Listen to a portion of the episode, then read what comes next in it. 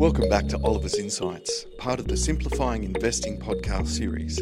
It's great to have you here. A reminder that this podcast is general in nature and hasn't taken your circumstances into account. It's important you consider your personal circumstances and speak to a financial advisor before deciding what's right for you. Any general tax information provided is provided as a guide only. And with that out of the way, here's Shane. G'day, everyone, and welcome to the latest edition of the Oliver's Insights podcast series. This month, the Reserve Bank raised interest rates again by 0.25%, taking the official cash rate to 2.85%. This is the seventh interest rate hike in a row, and of course, brings the total increase in interest rates since April to 2.75%, or in the vernacular that is commonly referred to these days, 275 basis points. Now, of course, that rise in interest rates in April has caught up with the tightening cycle we saw back in 1994. It's not the fastest tightening, tightening cycle from the RBA, but we've now caught up to what is the fastest in the last 30 years. That tightening cycle occurred over five months, totaled 2.75% increase in the cash rate. This time around, it's occurred over seven months.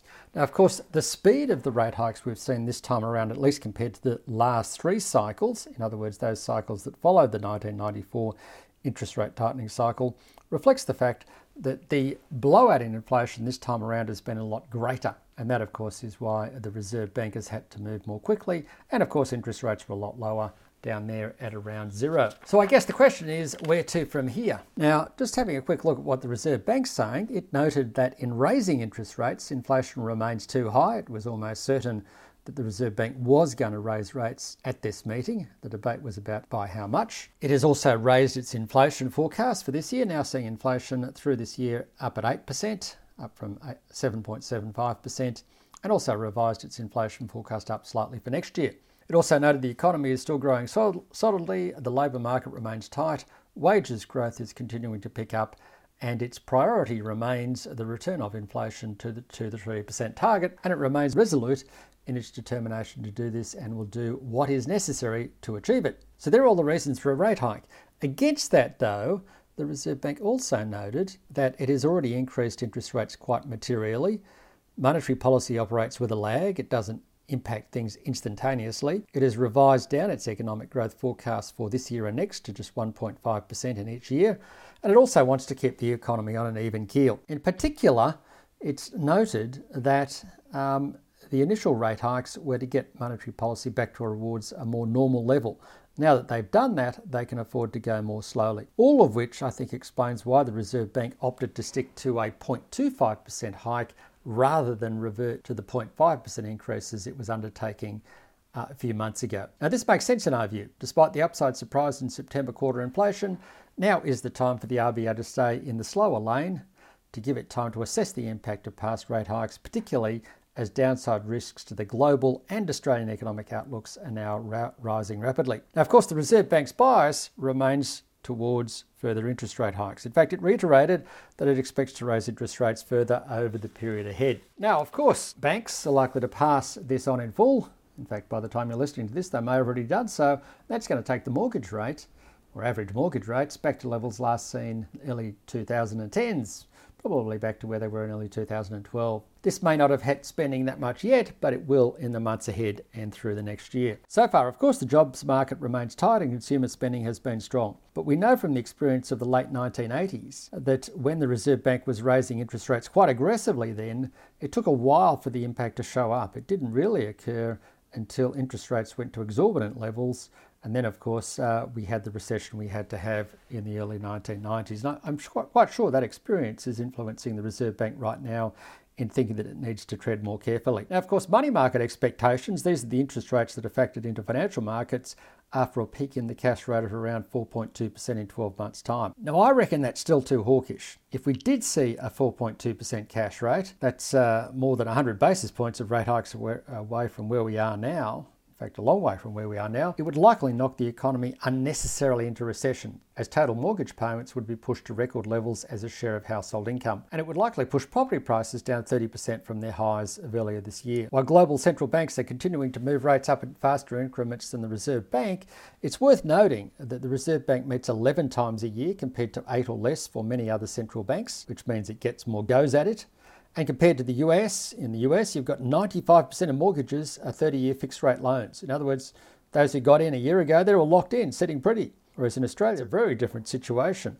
We've got 60% of mortgages are variable rate, so you get an impact within a couple of months, a few months, and 40% are on fixed rate loans that are actually quite short dated. They're not the 30 year style loans in the US, fixed rate loans in the US they usually go out two or three years. In fact, two thirds of those on fixed rate loans will see their term or fixed rates expire by the end of next year, rolling over to much higher rates. Finally, many say, well, the RBA has to keep up with the Fed, otherwise the Aussie dollar is going to crash. It's already been falling, that's going to add to inflation. Well, just bear in mind that the Aussie dollar has actually held up quite well against other currencies, and on an average basis, what we call the trade weighted index, it's actually reasonably, reasonably robust even though it's fallen against the US dollar. And history shows that it's the trade weighted index which is more important for local inflation than movements against the US dollar. So there is no logical reason for the Reserve Bank to follow the Fed and other central bank banks with supersized interest rate hikes. I'd have to say, while we have revised up our cash rate forecast to a peak of around 3.1%, we were previously expecting the peak to be 2.85%, which is where we are right now, we remain of the view that the Reserve Bank won't have to go much higher before demand cools enough to take pressure off inflation and keep inflation expectations down. Firstly, I've pointed this out on several occasions in previous podcasts, global supply bottlenecks are continuing to show signs of improvement. That's going to take pressure off supply. Secondly, while electricity prices still have more upside and are going to cause more pain through next year, oil and hence petrol prices may have peaked, which means their contribution to ongoing inflation may go to zero at least, or possibly negative through next year. Thirdly, many households will experience a significant amount of pain from the combination of falling real wages and higher mortgage rates. I see some people have done calculations of this, reckoning that for an average household with a mortgage, it's going to cost something like $14,000 or more out of their pay packet or at least their spending power. In terms of the impact on mortgage rates, just think about it. The latest interest rate hike, 0.25%,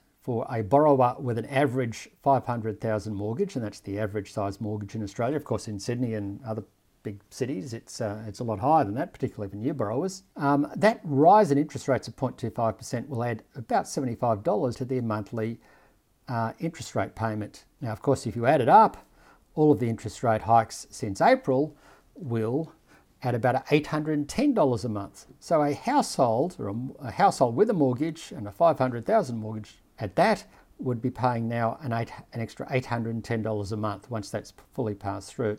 Now that amounts to almost an extra $10,000 a year, which is a massive house hit to household spending power. And of course, there's roughly a quarter of mortgaged households with fixed rates who will see a doubling or more in their payments when their fixed term expires as we go through next year. This will result, I think, almost certainly in a sharp slowdown in consumer spending, which of course will make it a lot harder for for companies to pass on price increases. Finally, or fourthly rather, there is increasing evidence that rate hikes are starting to bite. Housing indicators are all very weak. Falling home prices will depress consumer spending via a negative wealth effect. Consumer confidence remains very depressed. Bank card spending data, this is where banks look at their credit and debit card spending records, indicates a slowing in discretionary spending, even though non discretionary spending, as you would expect, is still holding up. In fact, retail sales, everyone keeps saying how strong they are. Well, if you adjust for the impact of higher prices, retail sales in real terms have been virtually flat over the last couple of months.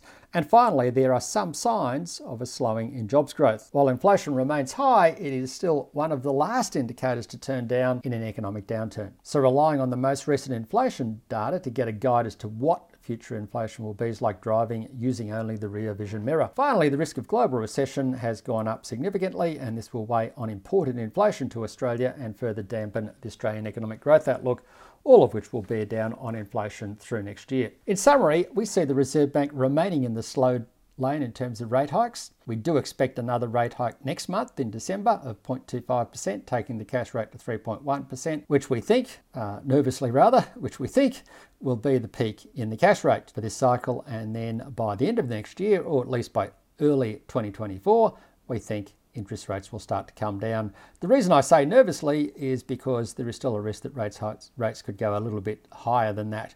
But as I noted, I think there's good reason why that would be a silly thing to do and would probably create more problems than it's worth. And so, therefore, we think that the cash rate will probably peak in the low threes ahead of a lengthy period of stabilisation, then eventual rate cuts at least by early 2024. So that's our view on interest rates, a little bit more hawkish than it was, but we still think we're actually getting close to the top. Now, just finally, a quick note on house prices. We got some more data from CoreLogic for the month of October, and it showed another decline in national average home prices, this time of 1.2%. Of course, national average home prices are now seeing their fastest rate of decline since or in fact on record, if you go back right through the, the uh, CoreLogic data set that goes back to 1980, uh, with monthly data, it's been the fastest pace of home price declines over six months on record.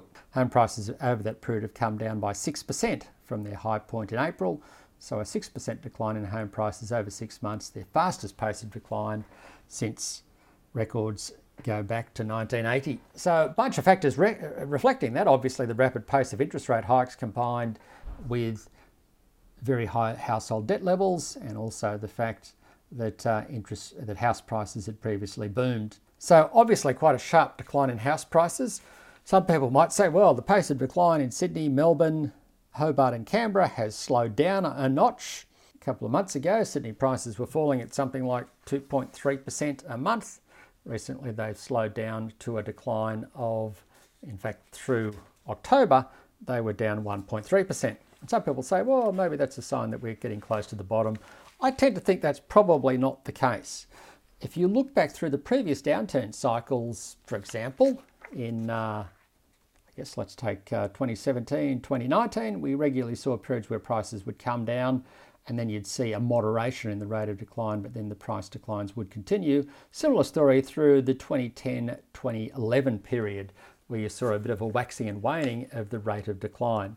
It's only once interest rates started to come down that prices started to finally bottom out and pick up. Now, how do we see the outlook? We see property prices continuing to decline going forward. In fact, we continue to expect a top to bottom fall of 15 to 20% of which, on average around Australia, we have seen a 6% fall so far. So we're about a third of the way through the price declines that we ultimately anticipate to occur. Now, of course, Sydney has seen a steeper decline. It's already down about 10%, so it's further through that down cycle. Other cities probably won't come down nearly as much as Sydney will. Um, for example, Perth and Darwin, I think, are reasonably well placed because they didn't really have a prior boom and prices are only just getting above where they were back in 2014, or alternatively, in the case of Darwin, I think they're still below. So, but if the other cities, take Brisbane, Brisbane has been rapidly catching up to Sydney. In fact, Brisbane prices over the last, last month are down 2%. Um, it took a while to turn down in, in Brisbane, but it's now finally happening, and I expect you're going to see something similar happening in Adelaide, or not maybe not quite as severe. But there's a bunch of reasons why we think that prices will continue to fall. The main ones being that interest rates are still rising, the flow through of those interest rate effects is yet to fully show up, and economic conditions will deteriorate through next year. And of course, one of the big things through next year is that two thirds of households with a mortgage, or two thirds of the 40% of households with a mortgage on fixed rates will see their mortgage rate reset from around 2% currently to around 5 or 6% by the end of next year if, if bond yields and fixed rates remain roughly where they are at present.